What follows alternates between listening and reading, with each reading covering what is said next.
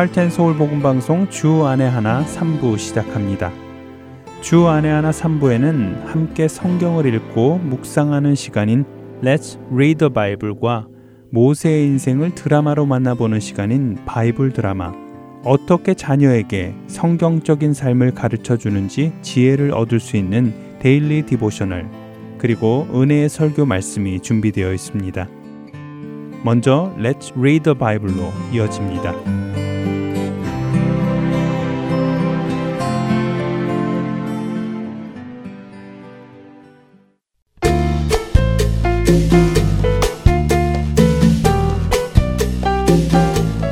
청자 여러분 안녕하세요. Let's Bible 진행의 함혜진입니다.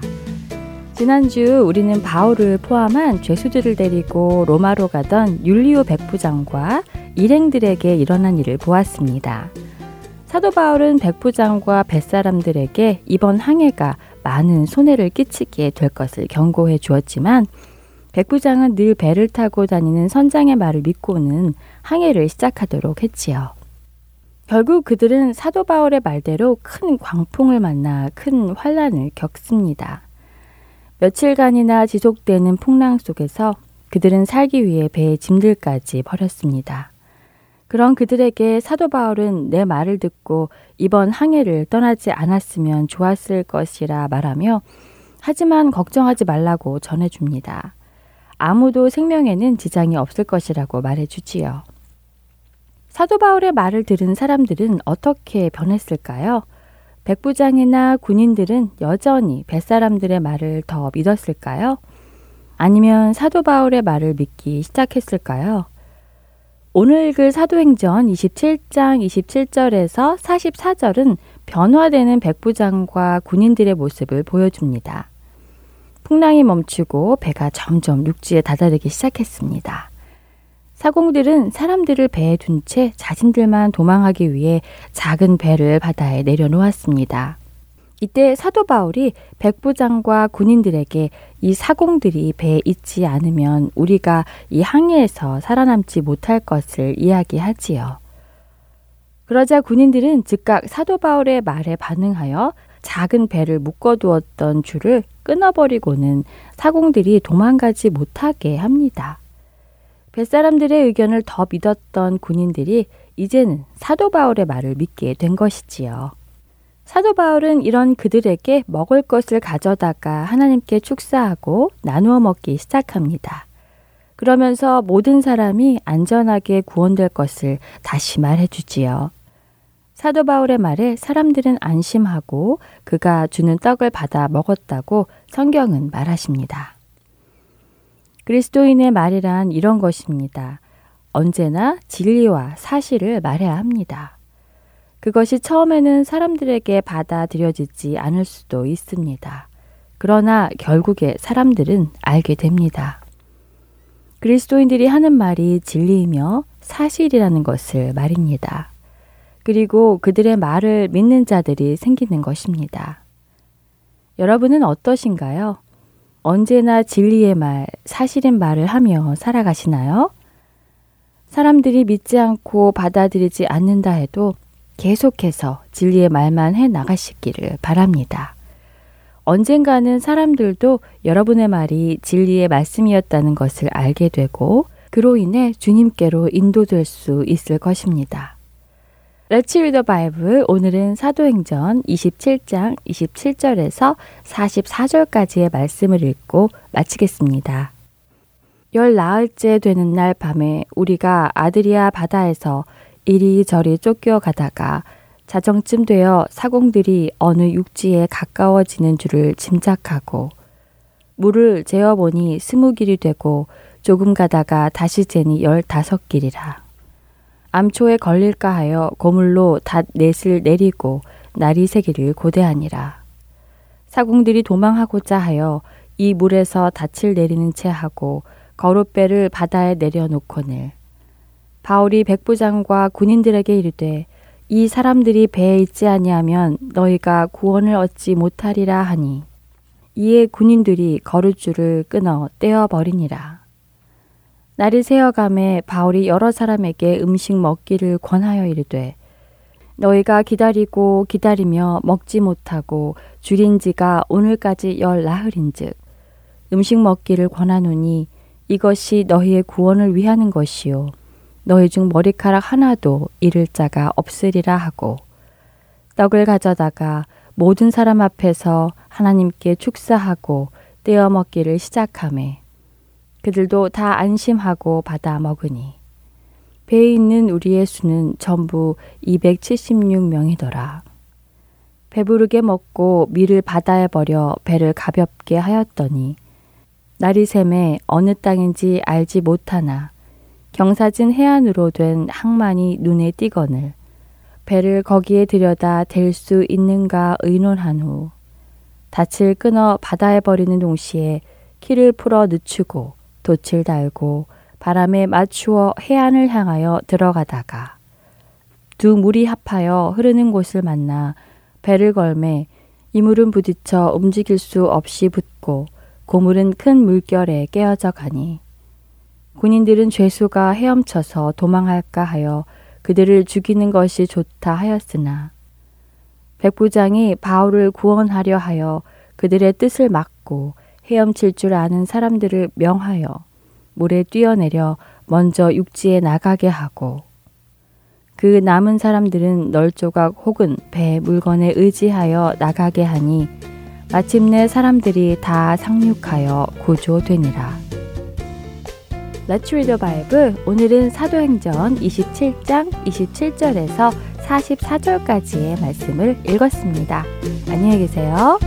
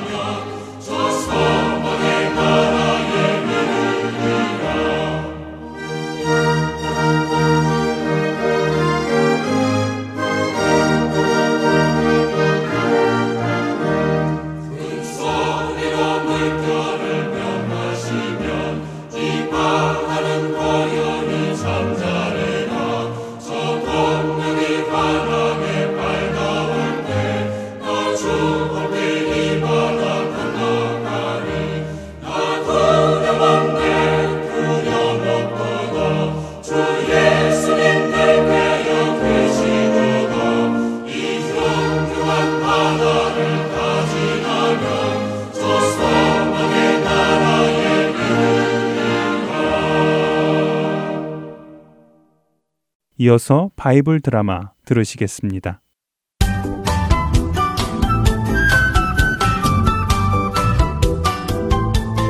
시청자 여러분 안녕하세요. 바이블 드라마 모세편 진행의 박윤기입니다. 이스라엘 민족이 자신들의 땅 가까이에 오자 모압의 왕 발락은 겁이 났습니다. 이스라엘 민족이 가나안의 여러 민족들과 싸워 그 지역을 점령하며 다가오고 있다는 소문을 들었기 때문이죠. 겁이 난 모아방 발락은 400마일이나 떨어진 먼 곳에 사는 강력한 주술사 발람을 불러다 이스라엘을 저주하기로 결정하고 사신을 보냅니다. 발락 왕이 보낸 사신들은 많은 금은 보화를 발람에게 주며 사정을 설명했죠. 이에 발람은 사신들에게 하룻밤을 쉬라 하며 자신이 이스라엘의 신 여호와께서 무슨 말을 하는지 들어보겠다고 했습니다. 자, 자, 어서들 편히 쉬도록 하시오. 내가 오늘 밤 이스라엘의 신에게 물어보고 여러분에게 좋은 대답을 해드리리다. 그날 저녁 발람 주술사는 여호와 하나님의 음성을 듣기 위한 준비를 했습니다. 그러자 하나님께서 발람에게 말씀을 하기 시작하셨습니다. 발람, 내 집에 와 있는 사람들이 누구냐? 아, 아, 여호와 하나님이시군요. 하, 아, 네. 제 집에 와 있는 자들은 모압의 왕 시볼의 아들 발락이 보낸 자들입니다. 아, 글쎄, 제게 와서는 애굽에서 나온 민족이 가나안 온 지역을 점령한다면서 저보고 와서는 그 사람들을 저주 좀 해달라고 하는 게 아니겠습니까? 제가 저주를 해주면 자신들이 그 백성을 쳐서 몰아낼 수 있을 거라면서 말입니다. 너는 내 말을 똑바로 듣도록 하여라. 너는 결코 저들과 함께 모압으로 가지 말 것이며 결코 그 백성은 저주하지도 말 것이니라. 그 백성은 복을 받은 자들이니라. 아, 음, 뭐, 에이, 알, 알겠습니다요. 하나님께 모압으로 가지도 말고 이스라엘 백성을 저주하지도 말라는 명령을 받는 발람은 속이 상했습니다. 발락 왕이 보낸 그 많은 금은 보화를 다시 돌려주어야 했기 때문이죠. 그러나 하나님께서 친히 그렇게 말씀하셨기에 그 말씀을 거역할 용기는 없었습니다. 아침에 일어난 발람은 속상한 마음으로 발락 왕의 사신들에게 말합니다. 에, 이, 이것들 보시오. 어서들 일어나서 다, 당신들 나라로 돌아, 돌아가시오. 아니, 돌아가라니요. 그게 무슨 말씀이십니까? 팔람님께서 저희와 함께 가지 않으신다는 말씀이십니까? 그렇소. 이스라엘의 신 여호와께서 내가 여러분과 함께 가는 것을 허락하지 않으시더이다. 그러니 나는 갈 수 없어. 가서 당신들 왕 발락에게 그렇게 전하시오.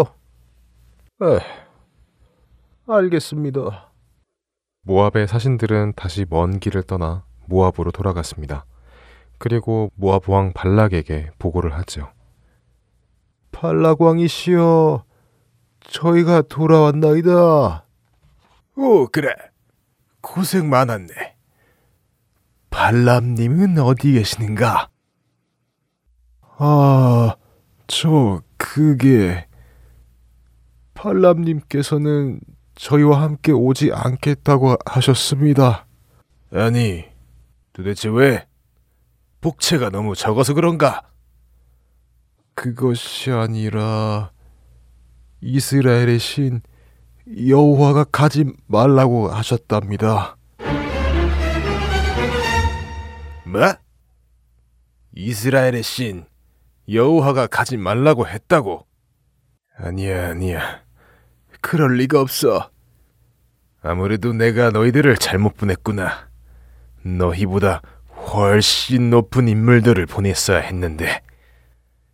예봐라. 당장 모압의 고관들을 불러라.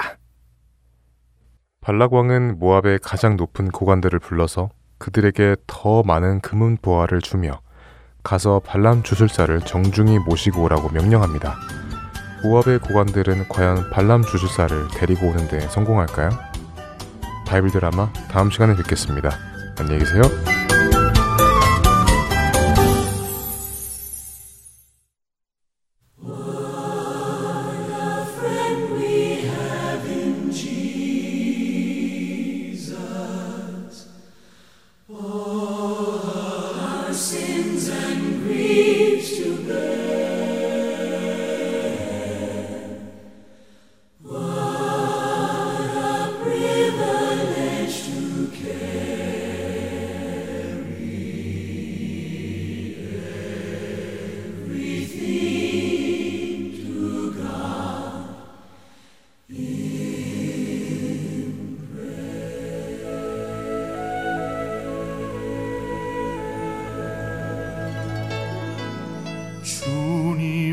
뜻을 알 수 없고 기쁨과 소망도 사라져 너의 마음에 의심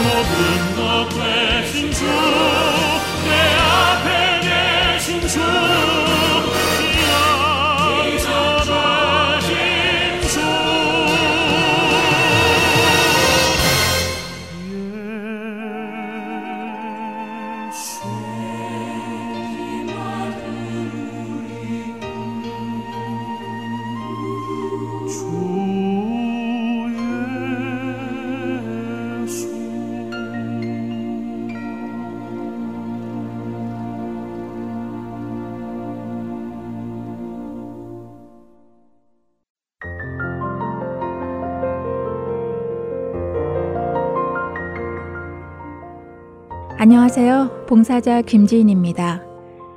매주 금요일마다 CD를 각 지역으로 배송해 드리는데요. 최근 CD를 받지 못하는 분, 파손된 CD를 받으신 분들이 많다는 소식을 들었습니다. 매주 만들어지는 CD에는 많은 분들의 정성이 담겨져 있고 예수 그리스도의 복음이 담겨져 있습니다. CD가 잘 전달되지 않을 때에 저희 또한 마음이 너무 아픈데요. 혹시 CD를 받지 못하셨거나 부서진 CD를 받으셨을 때에는 저희에게 연락 주시기 바랍니다. 사무실 전화번호 602-866-8999입니다.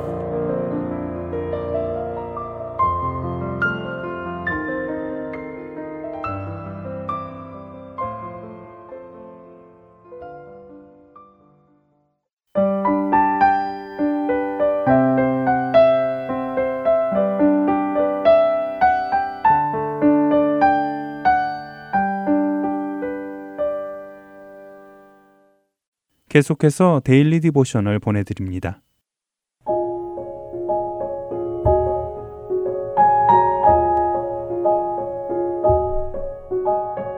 애청자 여러분 안녕하세요. Daily Devotional 진행의 최소영입니다. 우리 자녀들은 누군가에게 화가 날 때 화를 참지 못하고 무례하게 말하지는 않나요? 다른 사람을 용서하기보다 상대방에 대한 부정적인 생각을 하며 자신이 화내는 것을 정당화하지는 않는지요. 오늘은 이것에 대해 나누어 보고 말씀을 묵상하는 시간 되시길 바랍니다. 오늘 데일리 디보셔널의 제목은 The Last Words입니다. 학교에 가기 위해 집을 나서는 린디는 엄마에게 엄마가 너무 밉다고 소리치며 현관문을 세게 닫았습니다. 스쿨버스를 타러 서둘러 걸어가면서 린디는 방금 엄마에게 말한 것 때문에 나중에 집에서 혼날지도 모르겠다는 생각이 들었지요. 하지만 엄마가 자신을 너무 화나게 했으니 어쩔 수 없다고 생각하며 린디는 발걸음을 재촉하였습니다. 시간이 지나면 보통 화났던 것에 대해 조금 무뎌지고 마음이 풀어지기도 하지요. 그러나 린디는 마음이 풀리기 전에 부정적인 생각들을 더해서 오히려 화가 지속되곤 했습니다. 그냥 계속 화난 상태로 있고 싶었지요. 왜 엄마는 늘 안 된다고 하시는 거지? 왜 엄마는 제스민네 엄마처럼 하지 않을까? 제스민네 엄마는 제스민이 무얼 하든 다 허락하시는데. 화가 가라앉으려고 할 때마다 린디는 이런 식으로 불평을 하였지요. 점심시간에 도시락을 꺼낸 린디는 도시락 속에 엄마가 사랑한다고 적어 놓으신 예쁜 카드를 발견했습니다. 카드를 보자 자신의 모습이 조금 부끄럽게 느껴졌지만 아마 엄마는 벨라네 집에서 하는 파티에 못 가게 하신 것이 미안해서 그런 것일 거라고 린디는 스스로에게 말하였지요. 학교가 끝날 때까지 린디는 엄마에게 불만스러운 점들을 하나하나 적었습니다. 이 리스트를 엄마에게 보여주려는 목적이었지요. 그런데 갑자기 어떤 성경 구절들이 떠올랐습니다. 사랑은 악한 것을 생각하지 않는다는 말씀과 주께서 너희를 용서하신 것 같이 너희도 용서하라고 하신 말씀이었지요. 하지만 린디는 마음속에 떠오른 이 말씀들을 일부러 지워버렸습니다. 자신이 엄마에게 화냈던 것을 정당화하기 위함이었지요. 집에 돌아가는 스쿨버스 안에서 린디는 엄마에 대한 불만을 적어 놓은 리스트를 보고 있었습니다. 이제 스쿨버스에서 내려 집을 향해 걸어가고 있는데 근처에서 날카로운 사이렌 소리가 들리더니 곧 눈앞에 소방차가 지나가고 있었지요. 그런데 그 소방차는 다름 아닌 린디의 집 앞에 멈춰 섰습니다. 그것을 본 린디는 겁이 나기 시작했지요. 집에 불이 난 걸까? 엄마는 어디 계시지? 엄마에게 무슨 일이 생기면 안 되는데. 아침에 화가 나서 엄마에게 무례하게 말했던 것이 너무 후회되는 순간이었습니다. 무섭고 걱정이 되는 마음에 린디는 집을 향해 뛰어갔지요. 그리고 집 옆에 있는 잔디 끝쪽에 서 계신 엄마를 발견하였습니다. 엄마는 뒤뜰에 있는 창고에 난 불을 끄고 있는 소방관 아저씨를 바라보고 계셨지요. 린디는 훌쩍이며 엄마에게 달려가 엄마 팔에 안겼습니다. 엄마에게 보여주려 했던 불만 리스트는 더 이상 생각나지도 않았지요. 린디는 아침에 자신이 한 말과 행동을 사과드리고 엄마에게 사랑한다고 고백하며 오늘 이야기는 마칩니다. 린디의 경우처럼 우리 자녀들도 가족이나 친구들에게 화가 나서 무례하고 상처가 되는 말을 한 적은 없는지, 또 부정적인 생각을 하며 화가 난 감정을 계속 키우지는 않는지 이야기해 보시기 바랍니다. 때때로 누군가 나를 화나게 할 수도 있습니다. 하지만 부정적인 생각이나 화가 우리를 지배하도록 놔두어서는 안 될 것입니다. 다른 사람들과 의견이 일치되지 않는 경우에도 온유한 마음으로 그 사람을 대하도록 자녀들에게 가르쳐 주세요. 우리를 사랑하시는 예수님께서는 우리를 화나게 하는 그 사람도 우리의 삶에 허락하셨습니다. 예수님께 우리가 용서받은 것처럼 그들을 용서할 수 있도록 도와달라고 주님께 나아가기 바랍니다. 오늘 함께 묵상할 말씀은 골로새서 3장 13절. 누가 너희에게 불만이 있거든 서로 용납하여 피차 용서하되 주께서 너희를 용서하신 것 같이 너희도 그리하고 입니다.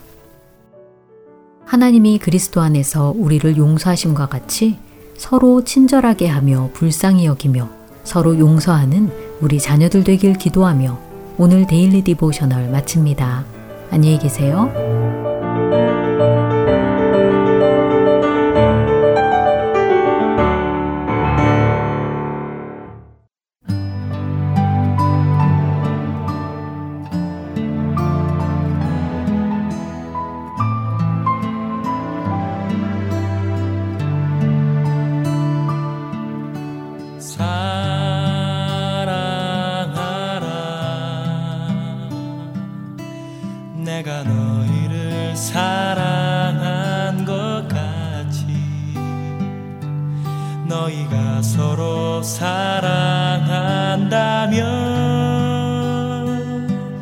비로소 내 제자인 줄 알리라.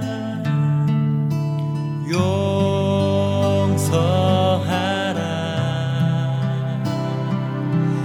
내가 너희를 용서한 것 같이 너희가 서로 용서한다면 나의 사랑이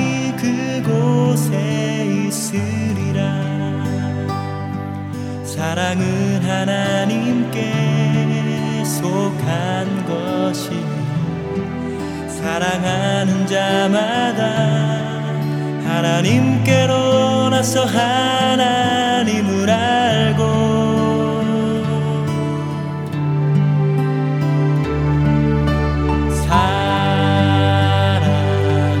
사랑하라. 내가 너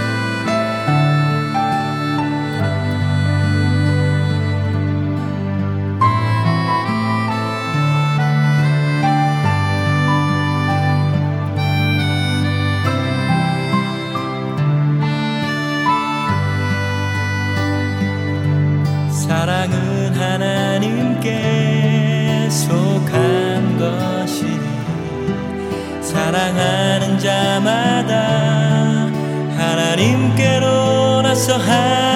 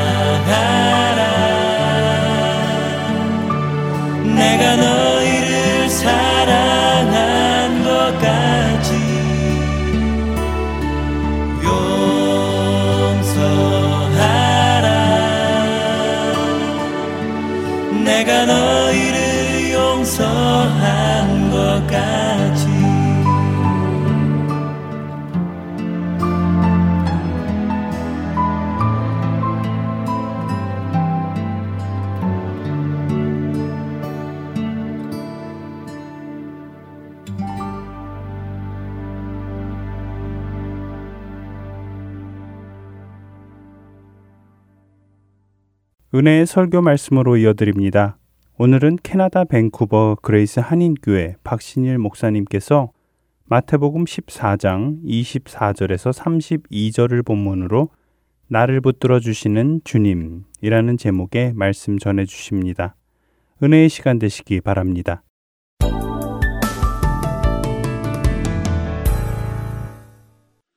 오늘 함께 나눌 말씀은 마태복음 14장 24절로 32절까지 말씀입니다. 마태복음 14장 24절로 32절 아, 제가 봉독해 드리겠습니다. 배가 이미 육지에서 술이나 떠나서 바람이 거스름으로 물결로 말미암아 고난을 당하더라.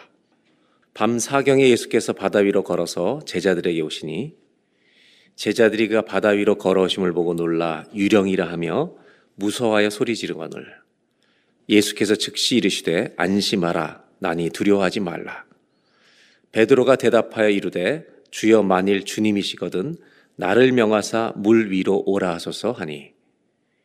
오라 하시니 베드로가 배에서 내려 물 위로 걸어서 예수께로 가되 바람을 보고 무서워 빠져가는지라. 소리질러 이르되 주여 나를 구원하소서 하니. 31절 32절 두 절을 우리 다 같이 함께 봉독하겠습니다.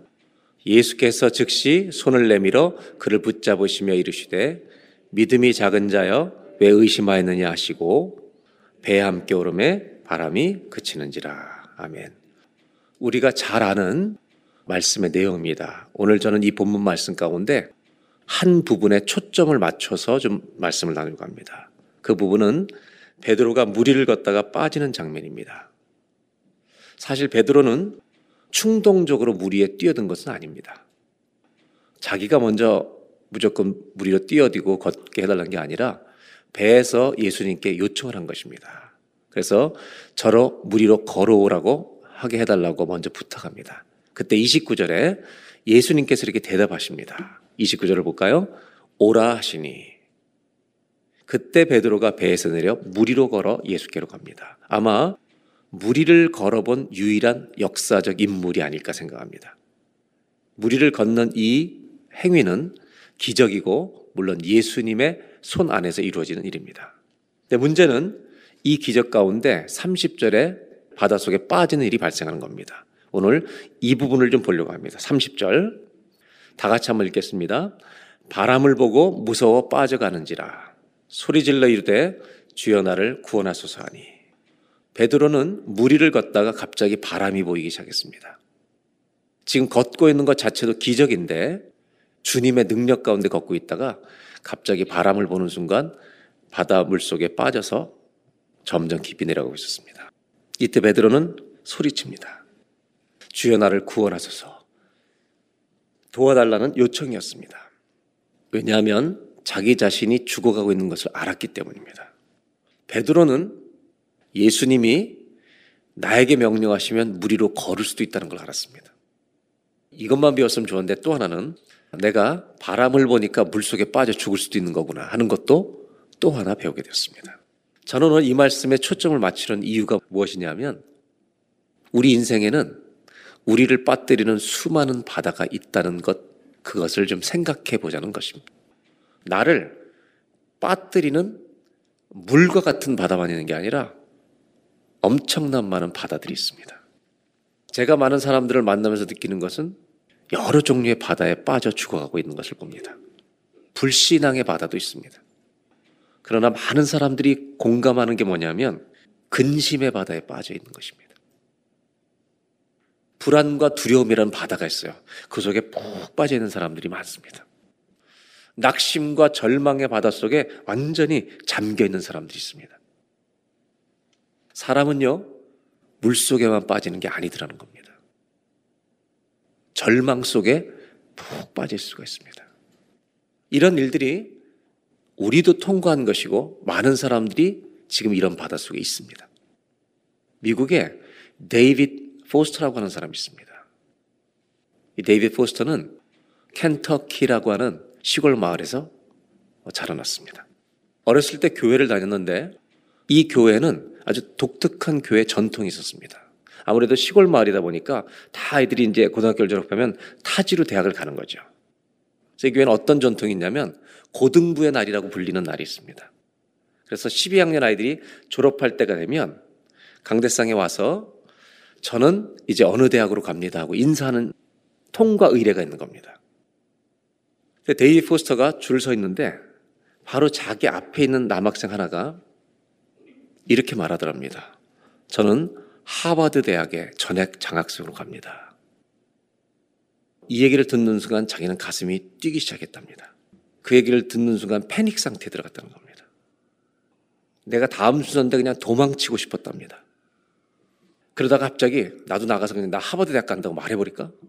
하지만 교회 안에는 자기 학교 선생님들도 계셔서 자기 성적을 너무 알기 때문에 그 말도 할 수 없었다는 것입니다. 그리고 할 수 없이 이 친구는 거짓말을 했습니다. 마이크를 잡고 내 친구들은 다 대학까지만 전 대학 안 갑니다. 돈 벌러 갈 겁니다. 비교당하는 것이 싫어서 소리치고 그리고 그는 복도로 뛰쳐나갔습니다. 물론 아무도 그의 말에 웃지 않았습니다. 조롱하지도 않았습니다. 놀라지도 않았고 실망하지도 않았습니다. 많은 사람들이 그를 그 상태로 받아들여 줬습니다. 그러나 자기가 한 말 때문에 놀라고 상처받은 것은 자기 자신뿐이었습니다. 자기가 복도로 뛰쳐나가면서 그 수치심을 느끼면서 한 가지를 기대했다고 합니다. 적어도 목사님이나 교회 선생님이나 누군가 한 사람이라도 자기에게 찾아와서 너는 특별한 사람이야. 너는 소중한 사람이야. 이렇게 얘기해 주기를 너무나 바랬다는 것입니다. 그러나 아무도 복도에 나와준 사람은 없었습니다. 아무도 자기에게는 관심이 없는 듯 그는 해석했다는 것입니다. 이것은 그에게 더 큰 상처였습니다. 이 학생은 낙심의 바닷속에 빠져버렸습니다. 그리고 더 위험한 것은 내가 얼마나 소중한 사람인가를 점점 잃어버려 가고 있었다는 것입니다. 사람들이 평가하는 그 잣대 때문에 자신의 가치를 잃어버려 간다는 것. 이게 절망입니다. 우리들 역시 마찬가지입니다. 잘하면서 비교당하면서 잘합니다. 넌 어쩜 그렇게 형처럼 못하니? 형한테는 이렇게 말하죠. 너는 왜 동생만도 못하니? 이런 말을 들으면서 조금씩 사람들은요, 자기가 절망의 바다로 뛰어들기 시작합니다. 이 문제는 하나님이 만드신 우리의 가치를 잃어버리게 하는데 아주 도움을 많이 줍니다. 더 무서운 것은 이 절망의 바닷속에 빠질 경우에는 두 가지 문제가 일어나는데 하나는 내가 무엇인가를 하고 싶은 의지와 열망까지 없어진다는 겁니다. 또 하나는 돌발적인 행동을 할 수 있다는 것입니다. 정상적인 행동이 아니라 돌발적인 결정과 행동을 할 수 있다는 것입니다. 이것은 아이들만의 문제도 아니고 어른도 똑같습니다. 실제로 세계 2차 대전 얼마나 많은 사람이 죽었습니까? 그 다음에 베트남 전쟁, 그 다음에 우리 한국 전쟁. 한국 전쟁도 굉장히 큰 전쟁입니다. 몇만 명이 죽었으니까요. 그런데 이 세 전쟁에 공통점이 있습니다. 전쟁이 일어나면 반드시 뭐가 생기냐? 포로가 생깁니다. 이 포로들 중에 병에 걸리지도 않았는데 의사들이 그 포로 수용소에 다 있는데 병에 걸리지도 않은 사람들이 젊은이들이 죽어가는 경우가 있었다는 것입니다. 이게 공통적인 현상입니다. 그들이 왜 죽었는가? 결국 그 사람들을 다 분석한 결과 병명을 만들었습니다. 영어로는요, give up, 포기한다는 거죠. give up 다음에 itis, itis라는, itis라는 염증이라는 단어를 붙여서 give up itis, 절망염이라는 병명을 붙인 것입니다. 나는 이 포로에서 더 이상 벗어날 수 없구나. 이 절망 때문에 사람들은 죽어나가기 시작한 겁니다. 소망을 잃어버리면 사는 게 아닙니다. 여러분, 소망이 없으면 죽어가고 있는 것입니다. 저는 자녀들을 여러분들 키우실 때 성적으로 자녀들을 평가하는 일을 하지 말아 주시기를 정말 간곡히 부탁드립니다. 성적을 잘 못 받았을 때 그럼에도 불구하고 네가 얼마나 하나님 앞에 소중한 존재인지를 이해하게 해주는 부모들이 되면 좋겠다는 것입니다. 그리고 이렇게 한번 얘기해 주시면 어떨까요? 야, 인생을 살아보니까 공부가 다가 아니야. 이런 상상을 해보세요. 우리 자녀들이 성적을 못 받고 왔을 때 하나님은 어떻게 말하실까? 부모들은 화가 나면 너는 왜 형보다 못하냐, 동생보다 못하냐, 옆집만도 못하냐 이런 얘기를 계속 하잖아요. 하나님은 어떻게 대하실까요? 성적을 못 받은 아이한테 이렇게 말씀하실 분이라고 생각하십니까? 절대로 그렇게 말씀은 안 하실 겁니다. 왜? 하나님이 만드신 작품이기 때문입니다. 오히려 더 열심히 살아가도록 격려하고 손을 잡아주고 일으켜 주실 것이 바로 주님의 태도가 아닌가. 우린 걸 믿습니다. 아까 말씀드렸던 켄터키의 데이비 포스터는 졸업을 앞두고 상처를 받습니다. 근데 이것이 신앙생활에도 영향을 미치더라는 겁니다. 사람들이 비교하는 속에서 살다 보니까 하나님을 어떤 눈으로 자기가 바라보게 되냐면 하나님은 우리를 껴안아 주신 하나님이 아니라 마음이 안 좋으신 상태로 잘못한 것을 찾고 심판하기 위해서 두루 찾으시는 주님처럼 느껴지다는 것입니다. 성경이 말하고 있는 것처럼 하나님은 모든 사람을 사랑하신다, 주저없이 안아주신다. 이 신앙을 받아들일 때까지는 오랜 시간이 걸렸다고 합니다. 하나님의 은혜는 자격이 있는 사람만 받는 것이 아닙니다. 모두에게 주십니다. 그래서 이 데이비 포스는 그때부터 나를 믿어주는 사람이 누굴까를 찾아 나서기 시작합니다. 내 가치를, 숨어 있는 가치를 누군가 알아줄 사람이 있지 않을까. 이것을 찾아 다니다가 그는 결국 성경이 말하고 있는 주님을 만나게 됩니다. 그리고 이분은 공부를 많이 합니다. 신학교를 가고 그리고 켄터키 내시빌에서 목회를 하게 됩니다. 이분은 건강하게 살았는데 어느 날 잠자다가 만 58세의 인생을 마치게 됩니다. 천국에 갑니다. 이분은 그 지역에서 존경받는 목사님이었습니다. 그래서 이분의 사역을 이렇게 하나님을 잘 알지 못하고 방황하고 있는 사람들을 위해서 벨뷰 Community Church라는 교회에서 목회를 했지만 동시에 교회를 싫어하는 사람들을 위해서 극장을 빌려서 극장에서 또 하나의 모임을 합니다. 그래서 이분의 사역을 Down to Earth Ministry라고 사람들이 부릅니다. 그분은 정말 땅에 와서 사람들이 힘들고 있는 현장에 와서 그들을 주님께 인도하려고 했던. 결국 이분은 책을 썼습니다. 여러 권의 책을 썼는데 그 중에 한 권이 지금 이 스토리를 제가 소개하는 이 책이 사람들이 말하는 내가 아니라 하나님이 보시는 내 진짜 인생은 따로 있다. 이런 의미를 가진 책을 쓰시게 된 겁니다. 복음이란 무엇인가? 복음은 죄로 죽을 수밖에 없는 우리를 위해 그분이 십자가에서 죄값을 지불하시고 우리를 천국으로 인도하시는 첫 열매로 그분은 부활하셔서 이 죽음의 것을 이겼다고 하는 것을 보여주시는 그래서 우리를 죽음에서 살리는 것이 구원입니다. 얼마나 놀라운 사랑입니까? 예수님은 우리를 벌하고 죄를 들춰내고 잘못되었고 부족하고 문제 많은 것을 들춰내러 오신 분이 아니라 우리에게 붙어 있었던 수많은 잘못했다는 꼬리표들을 떼어내심으로 자유케 해주시려고 이 땅에 오신 구원자이십니다. 그래서 그 주님을 만나면 복음은 내 안에서 나를 구원하는 것 뿐만 아니라 내 모든 과거에서 구원합니다. 아멘? 내 모든 문제에서 건져주십니다. 그래서 세상 사람들이 보지 못하는 내가 얼마나 하나님 앞에 소중한 자인지를 여러분 깨닫게 해주는 놀라운 일이 복음 안에서 일어날 줄로 믿습니다. 이것이 복음을 가진 자에게 나타나는 역사입니다. 내 가치는요, 예수님이 목숨을 내어 버리실 만한 가치라는 거예요. 이게 복음이죠. 다시 성경으로 돌아가려고 합니다. 물에 빠져가고 있었습니다. 많은 사람이 이런 여러 종의 바다에 빠져갑니다. 근데 베드로는 한 가지 하잖아요. 소리 지르는 겁니다. 주여 나를 구원하소서. 적어도 내가 빠져 죽어가고 있다는 것은 알았기 때문입니다.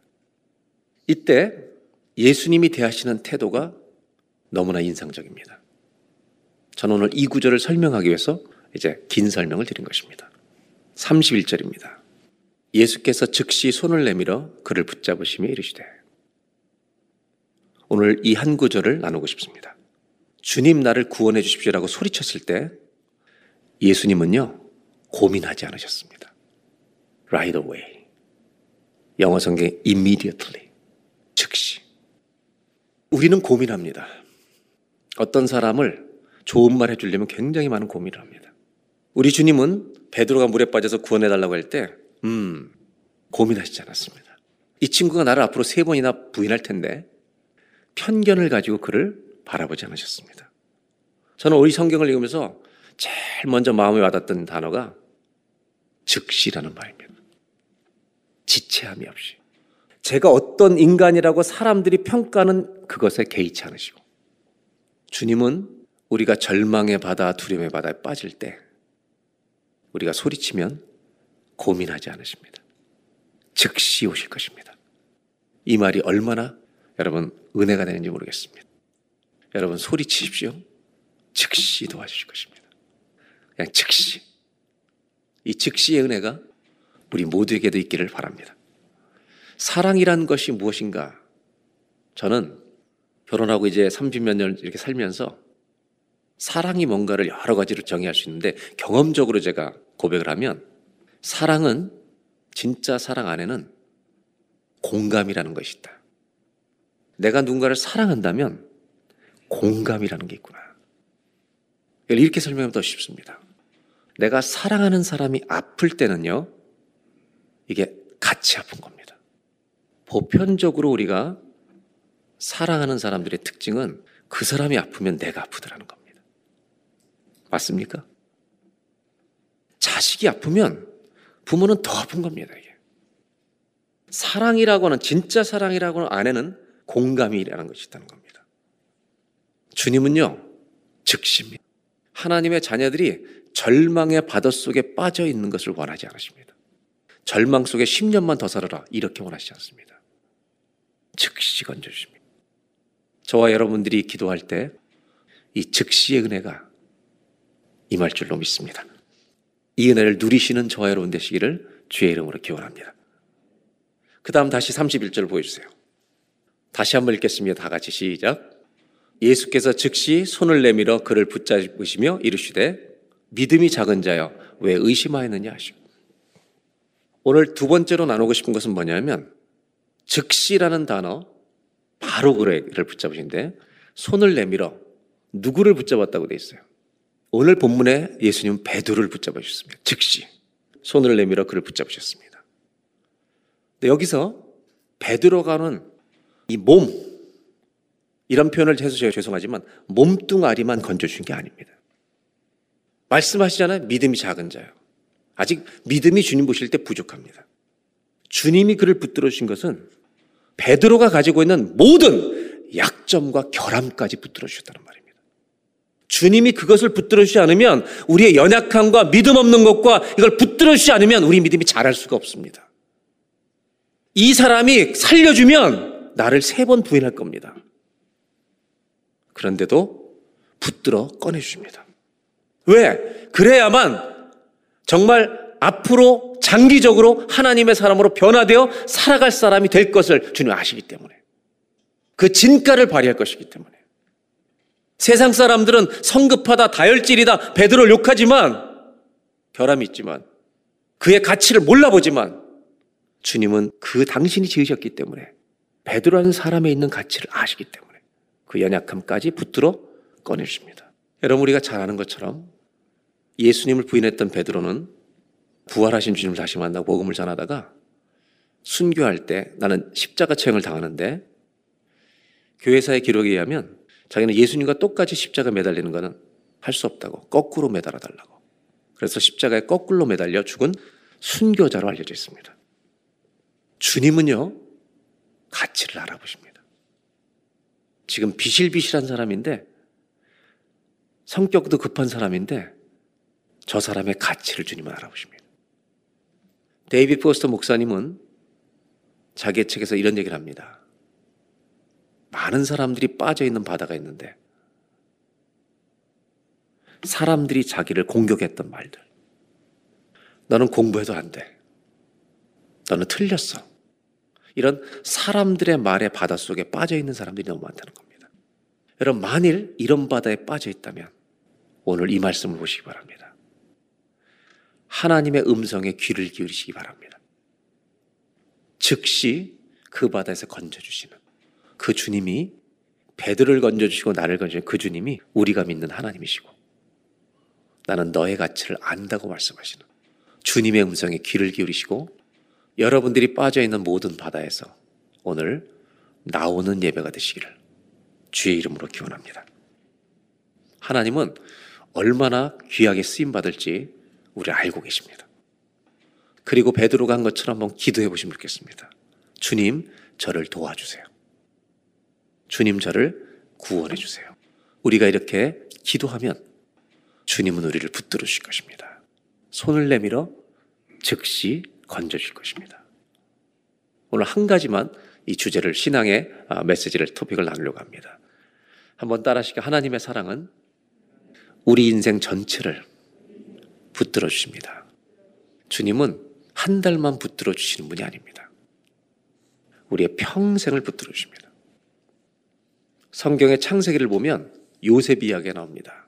요셉은요, 형들로부터 엄청난 공격을 받습니다. 그 말에 무너지질 않습니다. 얼마나 이 갈등이 심했냐면, 시기가 많았냐면, 죽여버릴까 생각합니다, 형들이. 꼴도 보기 싫은 겁니다. 37장 23절. 장남 르우벤이 반대해서 죽이진 못하고요. 요셉이 형들에게 이르니까 요셉만 입고 있는 채속옷을 벗기고 24절. 다 같이 한번 읽어볼까요? 그를 잡아 구덩이에 던지니 구덩이에 던졌습니다.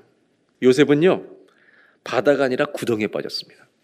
그런데 그는요, 신기해요. 던져도 안 빠집니다. 여러분, 빠진다고 빠지는 게 아닙니다. 집어넣어도 안 빠지는 사람이 있습니다. 어떤 사람이 이런지 아세요? 하나님과 동행하는 사람입니다. 그 사람은요, 낙심의 구덩이에 집어넣어도 안 빠집니다.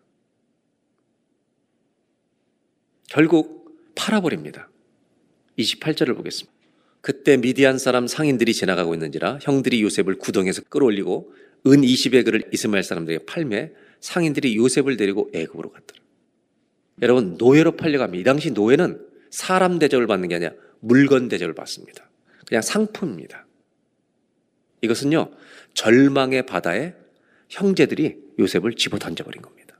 네 인생은 끝이야.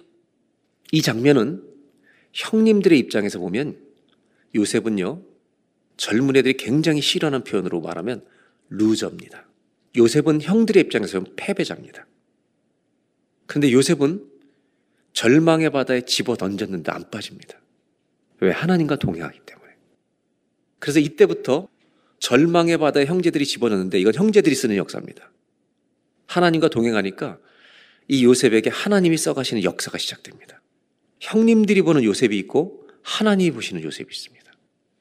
미디안 사람에게 노예로 팔려간 이야기인데 읽어보니까 노예로 팔려가는 이야기가 아닙니다. 노예로 평생 살게 된 이야기가 아니라 애굽의 총리가 되어가도록 인도하시는 하나님의 이야기로 바뀌더라는 것입니다. 오늘 내 모습을 보고 내 상황을 보고 좌절하지 마시기를 주님의 이름으로 부탁드립니다. 저는 마지막으로 성경 말씀 한 절을 나누려 합니다. 베드로후서 3장 9절입니다. 주의 약속은 어떤 이들이 더디다고 생각하는 것 같이 더딘 것이 아니라 오직 주께서는 너희를 다하여 오래 참으사 아무도 멸망하지 아니하고 다 회개하기에 이르기를 원하시느니라. 너무나 유명한 말씀이죠. 저는 이것이 베드로가 썼다는 게 신비롭습니다. 여러분이 아는 베드로는 성격이 급한 분입니까? 느긋한 분입니까? 이 급하셨던 베드로께서 주의 약속은 더디다고 생각하는 것이 더딘 것이 아니다. 그분은 오래 참아서 아무도 멸망하지 않기를 이거를 이렇게 표현해 볼까요? 물에 빠져 있는 사람들을 많이 건져 주시기를 원하셔서 기다리고 기다리고 있다.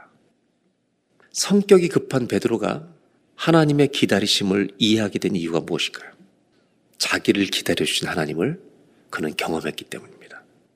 베드로의 가치를 알아보신 분은 주님이십니다. 베드로는 배신자로 끝날 수도 있었고 순교자로 끝날 수도 있었습니다. 여러분, 내가 얼마나 소중한 사람인지를 세상은 몰라도 하나님은 아십니다. 기도하겠습니다. 하나님 아버지, 많은 사람들이 근심과 두려움의 바다에 빠져 삽니다. 어떤 사람은 낙심과 절망의 바다 속에서 죽어가고 있습니다. 베드로가 소리쳤을 때 예수님께서 즉시 망설임이 전혀 없으신지 즉시 손을 내밀어 그를 붙잡아 주셨다는 이 말씀이 우리에게 소망의 말씀이 되게 하여 주시옵소서. 예수님의 이름으로 기도합니다.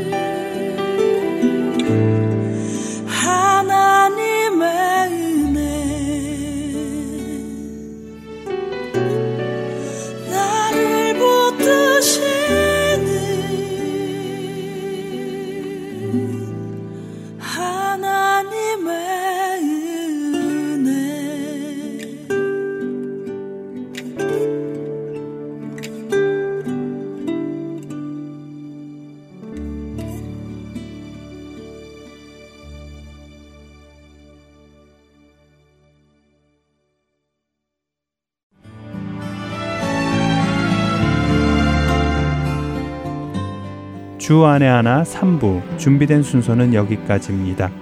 청취해 주신 여러분들께 감사드립니다. 다음 주에 다시 뵙겠습니다. 안녕히 계세요.